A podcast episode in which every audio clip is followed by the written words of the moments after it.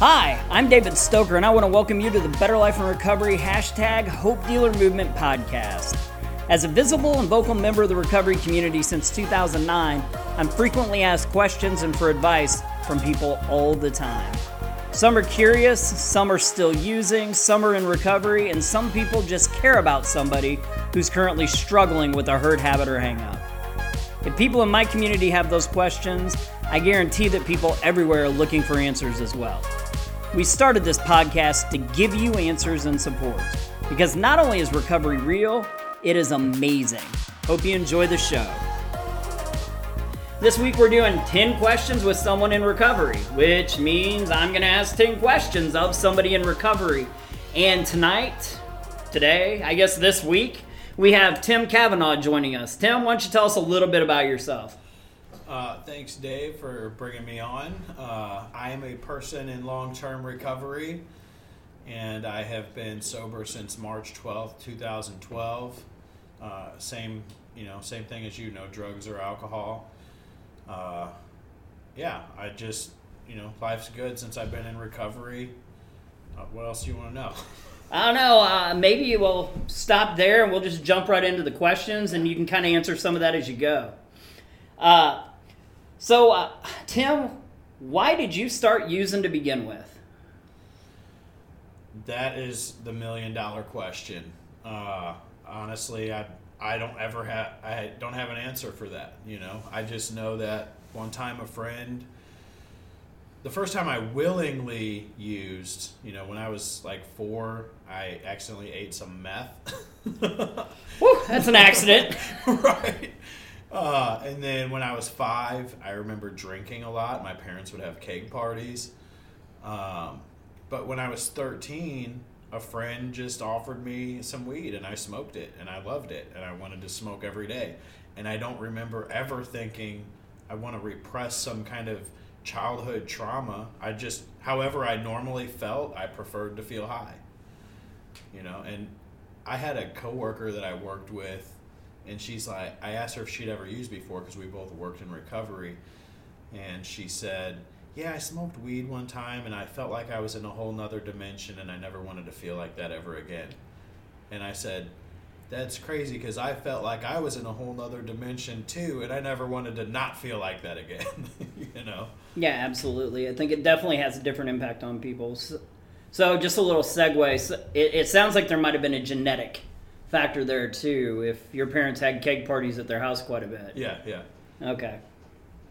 So, what made you decide to stop? I mean, here you've tried this thing and it puts you on this other level that you really love feeling. So, what was that thing? The the moment that made me want to change um, honestly you know, I really believe that addiction is a progressive thing. It didn't stop with weed. Eventually, it was ecstasy, cocaine, crack, meth, pain pills, and at the end, I was shooting heroin. And my life was a steady decline as I went along. And as soon as I started injecting heroin, it was like a nosedive straight for the bottom.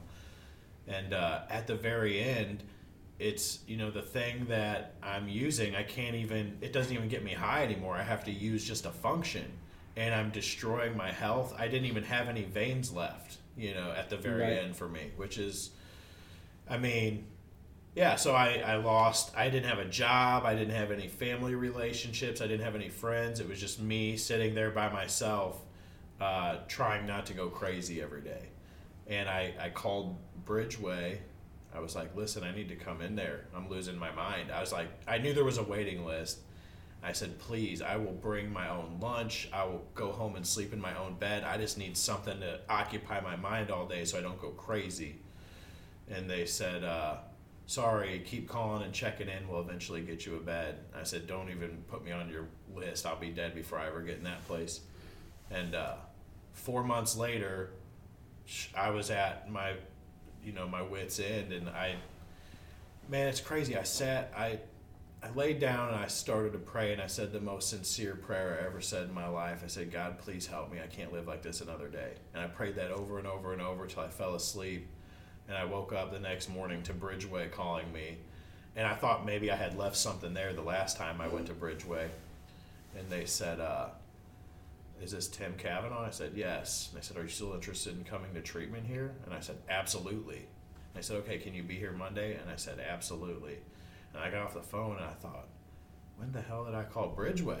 Like I couldn't even remember calling it Right. that I'd called them four months before. I was like, I told that lady to not even add me to the list, you know. And I I went in and man, I still I didn't want to work a program of recovery necessarily, but I was at least willing to follow the suggestions of what I was learning in treatment.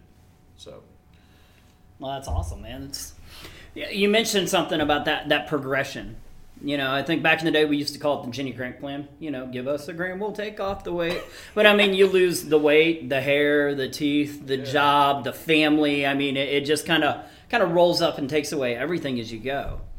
I, I like how it starts off generally nice, sweet. I always think of it like an abusive relationship. Yeah. You know, if uh, first date somebody punched somebody in the nose, it wouldn't continue, but it Right. starts off great and then over time slowly progresses. So, so now you're in recovery, uh, right? You go to Bridgeway, that stuff happens. What does recovery mean to you, though? Oh man, it's it's evolved for me. Like at first, it just meant going to twelve step meetings, you know, and uh, having a sponsor and working the twelve step program, um, because that was the only face of recovery that I had encountered. Now, now through working in recovery and being around for a while, you know, recovery to me is just the the process of putting the pieces back together you know and that can look a lot of different ways at a lot of different levels so i know that's not like a dictionary definition Right. but when i think of people people taking active steps to undo the damage i'm like that's recovery and i'm not gonna i'm not gonna tell someone what isn't you know that process for them Yeah, that's fun. No, you're not really in recovery. I hear people do that though. It's weird. You know. How about you? Have you ever heard somebody tell somebody, "Well, you don't do it my way"? So, I think we talked about that a little bit before the podcast. Really. Yeah, it's you know, and what we talked about was uh, a dogma to a certain um, to a certain you know what your what your program looks like, and uh, and I get it, you know, but at the same time, it's like there's so I've met so many people who have long-term recovery that have done different ways that I'm like, I don't know, who am I to say? If you want to know what I did, I can show you that path. Uh, I can show you other people who know other paths, you know. Um, but I'm not going to act like there's only one path. Absolutely. I always tell people, I'm like, if everybody's recovery looked like mine, this would be a really boring world. You know, fortunately, we all look different. I mean, I guess if everybody was the same, maybe we wouldn't have addiction, or maybe everybody would be an addict. I don't know. Woo, if everybody had a substance use disorder, that could be really scary. So I'm glad that we're all different. We're Right. wired differently. So you talked a little bit about it, uh, about kind of that. Uh, I think in some of the programs they, talk about that moment where you're sick and tired of being sick and tired. But what were some of those things that that got you into recovery to begin with? Like some of those moments that were just like, I'm so sick of this. Yeah, Oh man, there's a couple that I that I think about, and I'm like, this is just crazy, you know. Um, like, I noticed. Okay, one big one, New Year's Eve, 2011, going into 2012. I spent all day driving around in my grandma's car with my friend who was a crackhead. He was my only friend at that time. And we never even spoke to each other except to say, go left here, go right there. Like, that was the extent of our conversation. it's good friendship. Yeah, it was great, right? And uh, we spend all day driving around while he's stealing stuff and I'm returning it. You know, a common thing that I found out is very common. Uh, and we go back to my house and I'm doing my drugs, he's doing his, and I'm watching the ball drop on TV. And everyone's so happy and they're hugging and kissing. And I'm just, I've never felt more alone in my life, even hanging out with someone else and I'm just like, this has to end, you know. And the next day, he, uh, my crackhead friend left and said, uh, man, I can't hang out with you anymore. You're too messed up. and I'm like, me? You're the one that's too messed up. And I was willing to tolerate your company, you know? Right. And like, but my entire day just existed to do whatever I could to stay out of my head, which I have healthy ways of doing that today. But at that time, you know, I, I would try to binge watch as much TV as possible. I would try to sleep as many hours as I possibly could. And in between, try to be as high as I possibly could. And like one show I would binge watch was the show Locked Up. Uh, it's like life in prison. And I would watch that show and I just remember this like burning jealousy watching the show. Like, man, if I was locked up with these guys, that would probably be the only way I could stop using. And I would have friends and like a little prison gang. You Right. know, I'd have food all the time. You know, they're they're in there playing sports and weightlifting and basketball. It's it's crazy that you can be in a self-imposed prison so bad that you're watching people in prison feeling jealous of them.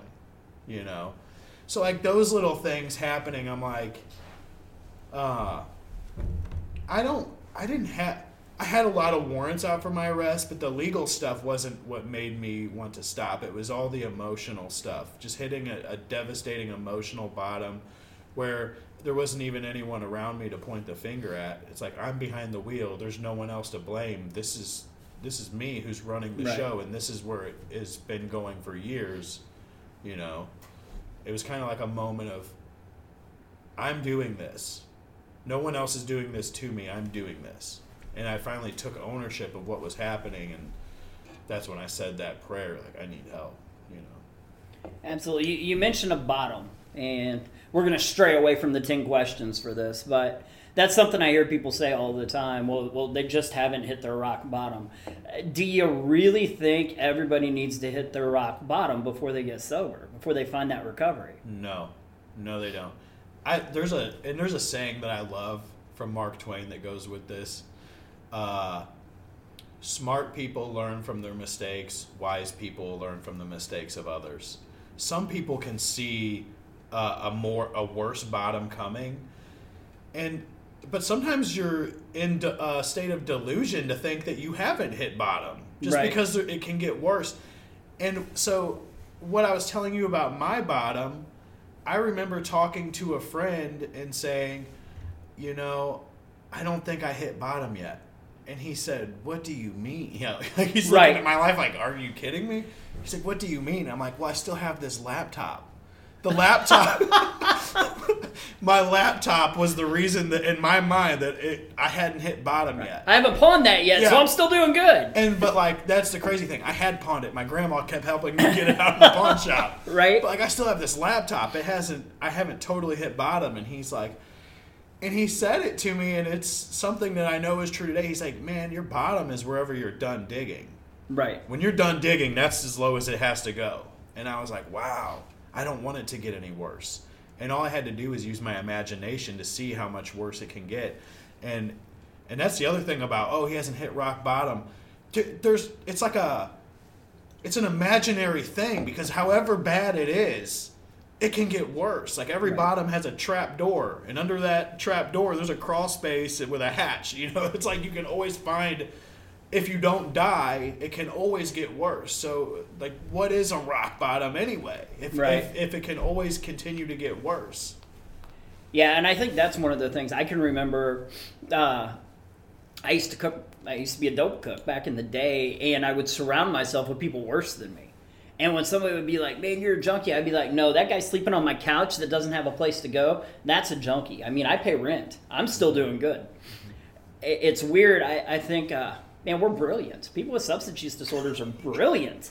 And we can always justify and rationalize anything and everything we do right? I think of uh, somebody that starts off drinking alcohol and they're like, well, at least it's legal, right? And then they start smoking weed and they're like, well, you know, I mean, God gave this to us; it comes from the ground. Right.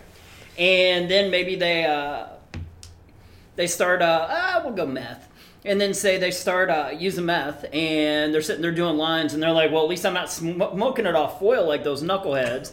And then they start smoking it on foil and they're like, well, at least I'm not shooting it up. And then they start shooting it up and they're like, well, you know, this is actually a cleaner way to do it. At least I'm not doing heroin. And then they flip to heroin and they're like, well, at least I'm not doing Jenkem. right. So, and if you don't know what Jenkem is, look it up. I don't want to talk about it. it it's gross and it disgusts me. so I'll just send that out to any listeners. Look up Jenkem. It is.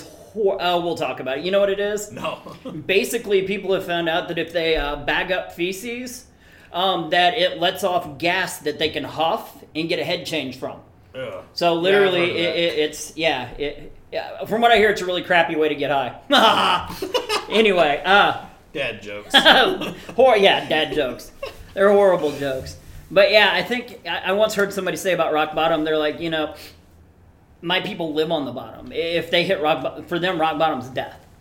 You know, so so I think that sometimes thinking that rock bottom has to happen, and, and I agree with you. It, it is a bottom, but everybody's bottom is different, and we can't look at somebody because I can always find somebody worse than me and go, well, you know, I guess I haven't hit bottom yet because that person right there, look at what they're doing. Mm-hmm. So I think it can actually be really dangerous to think that everybody has to hit this bottom because you're right. It, it's it's an imaginary line. It's made up, and that line's going to change for everybody. Right. So I had a friend, and he got pulled over, and he didn't even go to jail. He got booked in, like he got booked and released, and uh, he never used again. And I remember talking to him after, and he's like, "Man, I was so scared they were going to put me in population." He's like, "Man, I'm never going back again. I'm done. I'm never going to use again." And he hasn't used. I mean, that was back in the '90s and that kid has never used since. It, it, it, amazes me. Other people, you know, I mean, I'd go to county jail with enough money in in my pocket to bond out, and I'd stay in there for a week to catch up on sleep and gain some weight back. You know, to me, it was less stressful in jail because I didn't have to worry about getting mugged. I didn't have to worry about getting busted. So I think everybody's got a different level, mm-hmm. and I think that that it can be really dangerous, especially because that's a message I think a lot of parents get oh, where your kids haven't hit bottom yet, or a treatment place. It's like, well, you know, I guess they just don't want it yet. Uh, how often with the disease do we blame the person with the disease, mm-hmm. other than addiction? I mean, really, if somebody's been to your treatment program three times and they haven't found recovery yet, maybe you need to start looking at what you're doing at your treatment facility. Mm-hmm. Right? Mm-hmm. Instead of, what are they, victim blaming? Instead of sitting there going, well, you know, I mean, I guess they just don't want it. Okay, what did we do that made it not attractive to them. Because I think that even though people do have to want it and have to want to work at it, I mean, don't you think that there's also people that, that think they're doing a great job that are doing a huge disservice? I mean, I've had a really good therapist, a really bad therapist. How about you? Oh, yeah. You know, so I don't know. That's just me running my mouth, I guess. But no, I know what you mean. I if I have a client that I put in treatment and they fail there, I I'm a firm believer in sending them somewhere else the second time. You know, why would I send them to the same place? Like clearly, and even if it if it was your fault, you got what that place has to offer. Let's go somewhere else, and maybe we'll turn up something new that you hadn't seen the last time. Like change the approach. Absolutely. I know there's treatment places I won't even send people to because of the experiences from people that have gone there.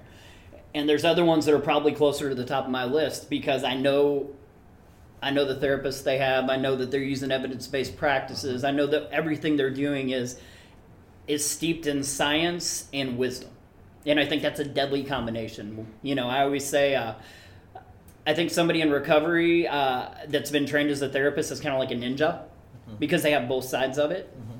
So, yeah. mm-hmm. I know exactly what you mean.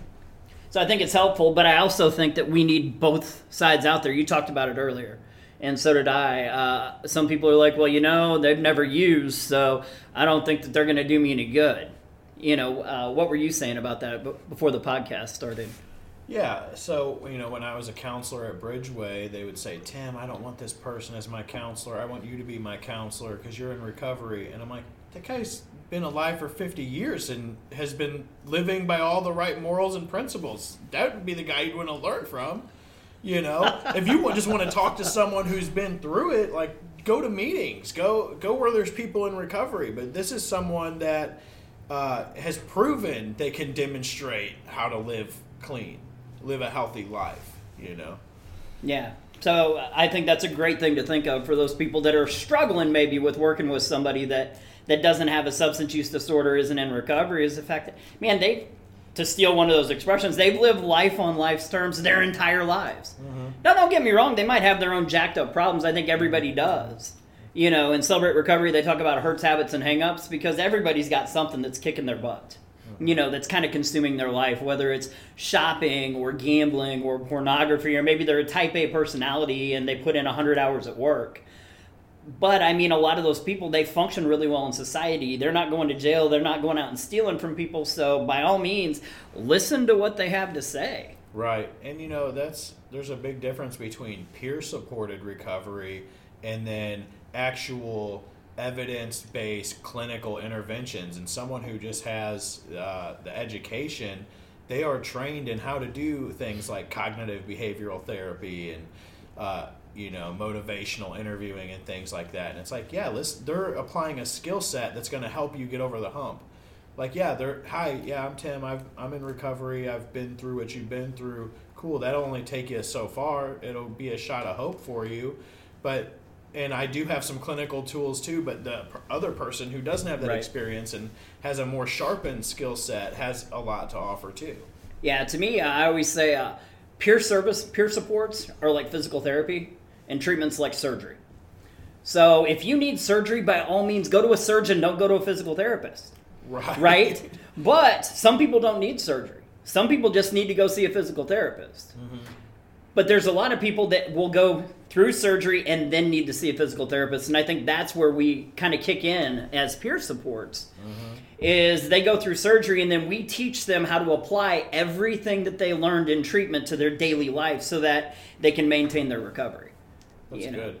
And that's honestly what I think about all the time when families will say, uh, or friends of families will say, I don't think he's hit bottom. And I'm like, listen, if you break your leg, it doesn't matter if you want to do physical therapy afterward or not. You have to go get that treated. And if that person's willing to show up to get that repaired, they qualify to be there. Right. You know, whether or not they're going to go to physical therapy afterwards irrelevant. Let's go treat this problem right now if they're willing to go. Now if they if they're refusing to show up, there's nothing you can do. But to not even offer it, I feel like you're doing a disservice. Absolutely, and to show up, I mean that's success. I I did treatment court for years as a therapist, and I remember having a client sitting in front of me, and they're like, "Well, I don't want to be here," and I'm like, "Really? So who made you come here?" You know. Well, they told me I had to be in drug court, and I'm like, "No, they didn't. They gave you a couple really crappy choices." They said, "Hey, you can go to treatment court or you can go to prison," and you picked the least crappy of the crappy choices. So this was a choice. Mm-hmm. And then you chose to come in today and see me. That was a choice too. You didn't have to. You could have ran. Mm-hmm. You could have slept. Yep. But you're here. So why are you here? You know, what do you want? Because that's what I think is a really important thing. Instead of saying, you know what, you need to get sober, what do you want to focus on? Because it's amazing. They're like, well, you want me to get off drugs? No, I want you to accomplish whatever you want to accomplish. Why did you come here? Because I don't want to go to prison. Okay, then what do we need to do to make sure you don't go to prison? Yeah, I that was very hard. My very first job in recovery was a peer support specialist. And I'm sure that me being a 12 step guy, you can imagine the only thing I was really saying at first. And my uh, supervisor would do chart reviews every week, you know. And there was this one client that every single time I would say, go to meetings. I'm not going to meetings. The next week, did you go to meetings? No, I didn't go to meetings. week after week. And she said, uh, Tim, he's not going to meetings. Like you need to change what you're right. doing. You need to say like he's willing he respects you enough where he continues to show up every week. Tell him something else. Like find some goal, ask him what he wants to do. And like I swear, this guy did not want to set any goals, but he finally decided the only goal in life after pressing him for, you know, a couple weeks was that he wanted to move to Colorado to trim weed. I was like, all right, how do we get you to Colorado right. to accomplish the only goal you want in your life? And who am I to judge if that is going to work for him or fail? And it it was it sounded so counterintuitive, but it's like I I'm not. I just need to help you do something with your life, set some kind of goal, work towards something try to figure out why that's your only goal in life too you know but at some point you got to change the approach you know. Not everyone's willing to go to do that. And that's why i think peer supports are really important you know. I mean we've gotten way off track but that's what i do.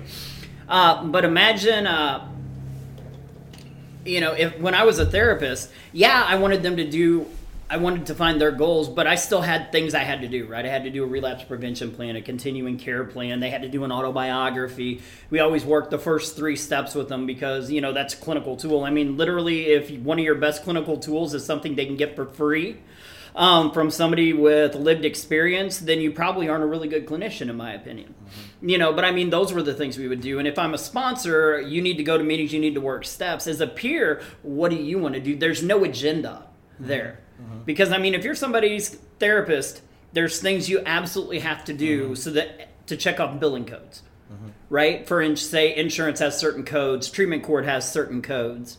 If you're a sponsor, definitely things. If you're a pastor, there's definitely things you want somebody to do. When you're a peer, what do you want to do? You know, that's awesome. Not many sponsors. I, I, not many therapists either are going to be like, oh, you want to trim weed in Colorado? How can we help you do that? Yeah. They're going to say, no, that's a drug. We don't do drugs. So yeah. I think that's awesome, that approach. Yeah, it really is. And and I, I was blessed to be where I was and learn a lot of things that I learned about, you know, goal setting and creating smart goals and identifying where people are in a, uh, their stages of change. Like this is a person that doesn't even, they're not even aware they have a problem Right. Where do you go from there? Like you, you know, a, a, most of the time when someone walks into a 12 step meeting and they ask for a sponsor and they say, "Tell me what to do," they're in a whole different stage of change. They're like they're they're ready to just be given instructions and go. There's some people that are like, "I don't even know why I would need to change anything," and then the the whole goal is just to get them to talk about making some change, just to see that there's even right. a need at all that exists in their life for some kind of change yeah, as a peer, we change SMART goals. Uh, we, we kept the the S, the specific. We kept the M for measurable. We kept the A for attainable. Uh, but we took out the R, and we changed it from realistic to recovery because I don't know about you, but I've had so many people tell me that my goals weren't realistic and that I shouldn't do them, and I've accomplished them anyway. But I've seen a lot of people get their hopes shot down by somebody, you know, I mean, here I, am talking to you, and finally I have you invested in something because it's what you want to do, and then I'm like, yeah, no, that's not realistic. You can't do that. All of a sudden, somebody's losing the air out of their sails. I know what you mean. that's a good change. I yeah. think so. So yeah, um, we came up with it because I used to talk about smart uh, goals during the uh, certified peer specialist training and I had one of our co-trainers, uh, one of my co-facilitators, uh, Mickey McDowell, that stepped up, and she, I know she wouldn't mind me talking about her, but she was like, "No, because you can't tell somebody that that's not a realistic goal," and you're like, "You were absolutely correct, man. I've been doing this wrong." Mm-hmm. You know, because uh, there's another guy that facilitates Tim, and he has an example of having somebody who was a felon that wanted to be a police officer and everybody had always told him he couldn't do it. And Tim was like, hey, you know what? You can do anything that you set your mind to. So as they worked through the goal, really what they found out is that the guy really, really liked the uniform and the authority. So he's now a security guard. So he doesn't have to carry a gun. But instead of shooting his goal down, he said, okay, so what do you like about this? Why do you want to? And as they went through the different things, they found another avenue he could use. That's really cool. Because yeah, that I never even used the R anyway when I would do it because my whole thing was if you fall short, you're not failing. Let's address the barriers. Right. Let's make it realistic. You know. Uh, so I would never tell some. I set a goal in recovery to lose 77 pounds because I weighed 277 right. pounds, and someone was like, "No, you need to set it for 10 pounds." You like you're setting yourself up to fail, and I'm like, you don't understand how determined I am to do this and I ended up losing about 90 pounds. I've gained a lot of that back, but being a dad does that from yeah, what I hear. It really does. Sympathy yeah. weight. Yeah, it, whether it's an excuse or not, I'm taking it. Right. So, uh, but you know, and I, I've always thought about that. Like, how dare somebody tell you that you can't accomplish your goal? You know, like have the biggest goal you want to have, and let's right. talk about what you need to do to get closer to it, even if it doesn't seem like it's likely to me. I don't know how bad you want it, you know? Right. Man, we've really segued, so I'm going to jump back into questions. Uh, so, in early recovery, what was it that really helped you maintain your sobriety? Were there were there a couple things that you're like, you know what, those are the things that really helped me in the very beginning? I mean, so if we're talking like philosophically, I would say it was uh, being teachable you know, um, willing to learn from the people around me, but also being willing to apply what I was being taught. You know, uh, I had I went to treatment twice. The first time I didn't listen to anything. I just thought I need to dry out and I'll Right. be fine. And then the second time it was like, if I if I don't do what they tell me is going to help me stay sober, how can I expect to stay sober? It would it sounds crazy to think that people would keep going to treatment and never follow through with the stuff they're learning. And so uh, now, if you want to get into like specific things that I did under being teachable, like they recommended I move into sober living. That's why I'm such a huge advocate for sober living. Uh, I did my 21 days in Bridgeway, and I lived in an Oxford house for seven months. Uh, I went and got a sponsor. I followed my sponsor suggestions. I Right. did what he told me to do. I built a fellowship of friends that I could count on, you know, at any time. Um, but it all I, it all came down to being willing to follow the suggestions, uh, being teachable. So that'd be my answer to that. Okay. yeah, I remember uh, I was in the middle of 90 and 90, and it was more like 150 and 90 because Yeah. we're not wired to do anything halfway. Yeah. And uh, I remember I was about three weeks into it, and uh, my sponsor was like, "Hey, why don't we hit three meetings tomorrow?" And I was like, "Sure, that'd be awesome." So uh, we go to the first meeting, and after the meeting, we're drinking coffee, and I'm like, "So what do you think?" And he he, he starts talking about the weather and, and sports. And then we went to another meeting, and after it, you know, I mean, I'm I'm showing him how how on top of everything I am at this meeting. And at the after the second one, he uh, starts talking about his daughter, and I'm like, dude, what do you think? And he's like, we can talk about that after the third meeting. So we go to the third meeting. After the third meeting, I sit down and I'm like, what do you think? And he's like, oh my god, are you ever going to shut up in those meetings? You know, and I, I, I, I've heard that a lot of people have had the same advice. You know, he's like, you got two ears, one mouth. He said, you need to take the cotton out of your ears, stick it in your mouth. He said, listen to the people that know what they're doing instead of walking in there thinking you know it three weeks in. Mm-hmm. Um, so the next, my next task for the next week was to go to a, a meeting every day and say, "Hi, my name's David, and I'm just here to listen and just listen instead of." Because I think you're right. Being teachable is is an amazing ability that not a lot of us have. Mm-hmm. You know, especially uh, uh, we're used to being really good at stuff, even if it's something bad. so we go in and we think we know everything mm-hmm. because, by God, I've got two weeks sober, so everybody needs to listen to me. Right.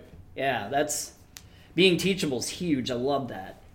So, what is the most important thing you have ever done for your recovery? If you could just pick one thing and be like, you know what, this is the thing that put it over the top.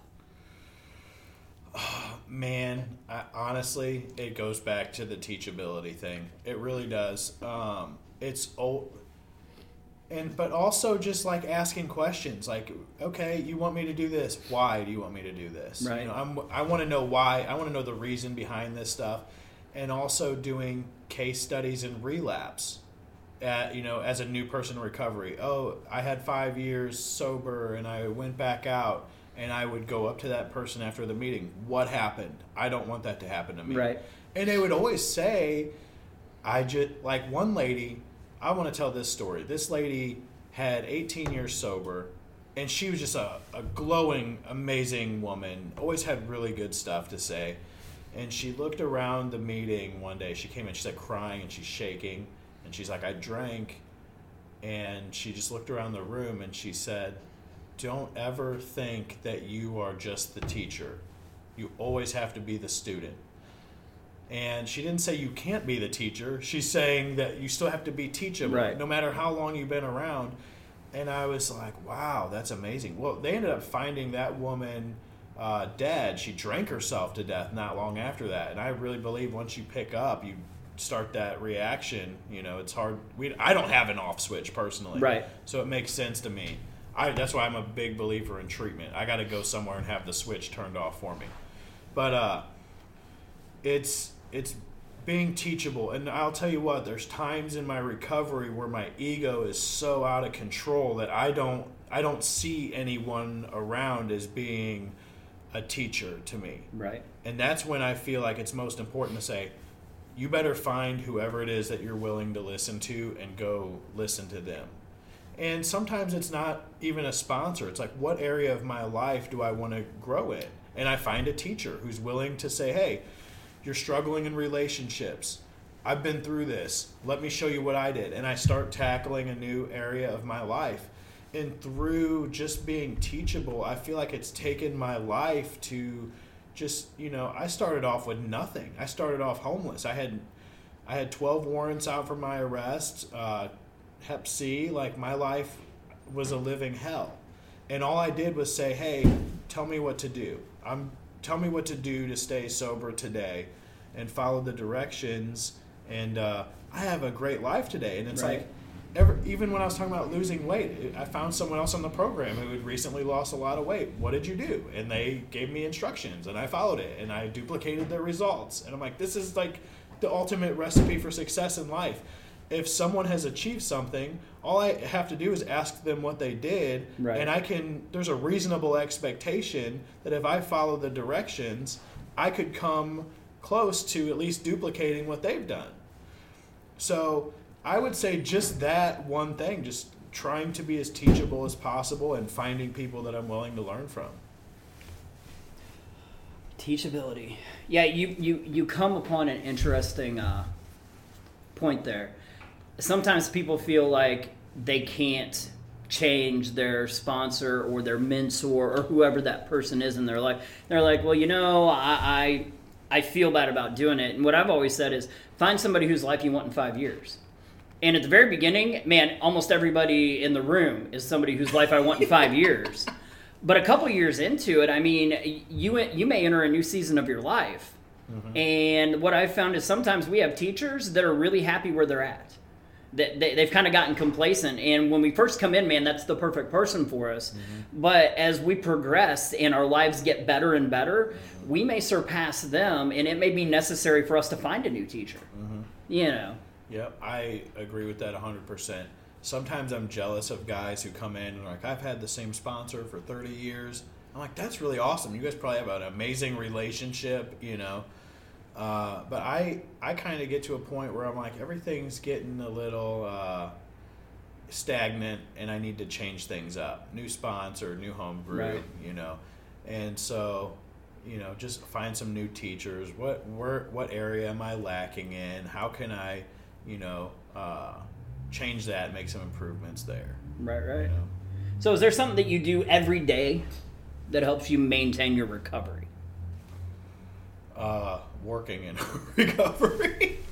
uh, but yeah, like I everything. That's the thing, man. Is uh, at seven months sober, I realized I hated working, and I I remembered the quote: "If you do what you love for work, you'll never have to work again in your life." And so I decided that what I loved most then was recovery. Like, it, oh my God, my life is so much better. And so I made it my goal to work in recovery. And I got the job being a peer support specialist at Bridgeway.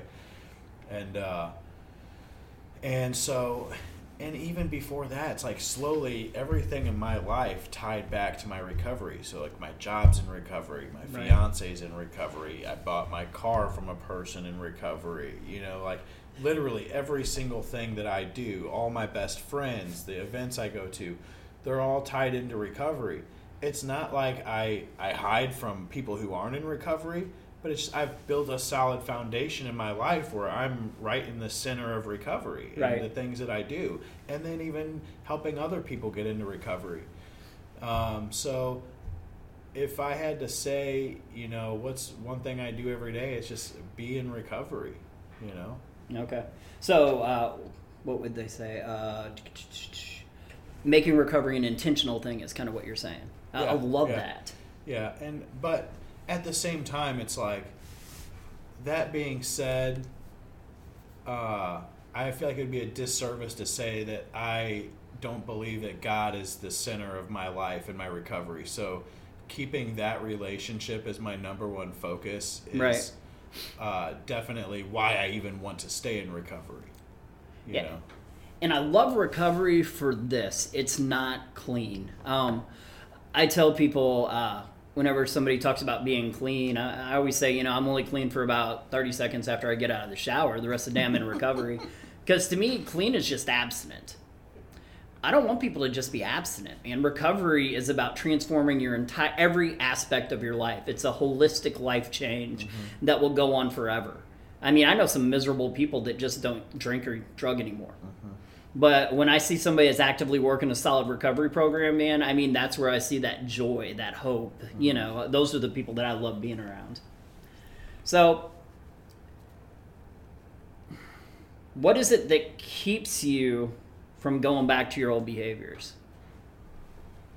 Um, well, I will say this. You know, I am not a perfect person. There are days when I do, you know, take steps backward, you know, like mentally and thinking, and I, I might start holding resentments. Um, but I would say, if anything, it's the proof in what I do and how beneficial it's been to my life. And so I'll, I'll start to see, like, oh, I'm kind of doing some old behavior here. I don't like how that feels. I Right. don't like where my life's going. I, I feel like I'm doing a disservice to myself and my family. And I want to see what else, you know, working on myself can get me in my life. Like, what else can working a program of recovery, how much better can it get, you know? And so it's like every time that I am uh, trying to improve myself more, my life gets better. And it's like wanting to see what the next chapter looks like moving forward. Okay. So, That's awesome. so, uh, what's changed in your life since you stopped using? You know, I know we've kind of talked about it, Yeah. but So, God. So, like I said, first day sober, March twelfth, 2012. It's a day that I celebrate. I'm so proud of that day. Uh, but in reality, it was one of the worst days of my life. I didn't sleep the night before. I woke up puking up whatever pasta I ate at Bridgeway while I was in treatment, you know. Uh, I, I, I left group to go take a test to see if I had Hep C. Knowing that I didn't have it, I was just going to get out of group. right. Found out I had Hep C. uh, it was an emotional roller coaster all day, crying, not being able to sit still. Uh, looking at my life the way it was, I'm like, it'll be at least 20 years before I ever am able to even get out of this hole that I've dug for Right. myself. I don't have any friends left in my life. I have all these warrants. I feel like crap all the time. You know, where am I going to go live after this? Uh, that's where my life was, you know. And then I work a program of recovery, and it's like, I mean, we're we're sitting in a recovery community center that I helped find, you know, uh, with my fiance in the other room, who loves me unconditionally. I have three beautiful children that I love more than anything. If you asked me what I wanted from life, even before I ever got sober, I would have told you, I just want my own family. And like I have that. I have an amazing career. I have a family. I don't obsess over getting high or drunk anymore. That's not even a part of my life at all. It doesn't even go through my brain. It it might be a fleeting thought like twice a year, you know. Uh, and it's like a split second. And it's like I laugh at it, like where did that come from? That's you know, uh, Right. that's how much my life has changed uh, through being in recovery. You know, a night and day difference. Okay. And if you could travel back in time and talk to yourself the day before you used, what would you say to yourself? The first time, Yeah. Like intentionally used. How about that? Because I know a lot of us, yeah, we yeah. might have used early, Yeah. but it wasn't that intentional use. So, what would I have said to myself? Honestly, man, um, since I was 13, I would have honestly told myself, make sure you show up for the first day of football practice freshman year of high school. That's like, I don't regret anything that's happened in my life. The pain that I've went through, I had to go through. It was like necessary for me to get where I'm at today. And I have no regrets about where I'm at today. I just wished I had played more football in high school. I loved playing football. That would have been the only thing that I would have wanted to change. That's awesome. I talk about that a lot with people. I say, I don't have any regrets. Uh, no matter what happened to me, what was done to me by other people, no matter what choices I made and the consequences of those choices, if you like who you are today, man, why would you go back and change anything? Because everything had to happen just the way it did mm-hmm. for you to be where you're at. I mean, it, yeah. you might not have your fiance eh, or kids mm-hmm. if one thing would have changed. Right. You I don't. I wouldn't want to relive it at all. It was extremely painful, but I don't. The pain made me who I am today, and and it's crazy to think that I love the person that I am today. Day one sober, I would have probably told you something totally different. So, thanks a lot for your time, Tim. This is the end of 10 questions. Uh, don't forget, we do a live stream every Sunday at 9.30 p.m. Central Standard Time that you can watch either through Better Life in Recovery or uh, David Stoker. If you follow me, you're, you're one of my friends. If you are a special contributor, uh, we will have, in addition to this, called Another 10 Questions with Tim. So thanks a lot, and I look forward to talking to you next time. In closing, I just want to thank you for listening to the podcast. Please join us every week for new episodes. If you want to connect with us further, if you have any questions, topics you'd like to hear in the future, or maybe you would like to be on the podcast sometime, you can connect with us at betterlifeinrecovery.com. Uh, there's a Better Life in Recovery page on Facebook, or you can, uh, we're on Twitter, uh, BLIR underscore NPO. Also, this podcast is part of the Studio DNA Podcast Network. You can find out more about the network at studiodna.media.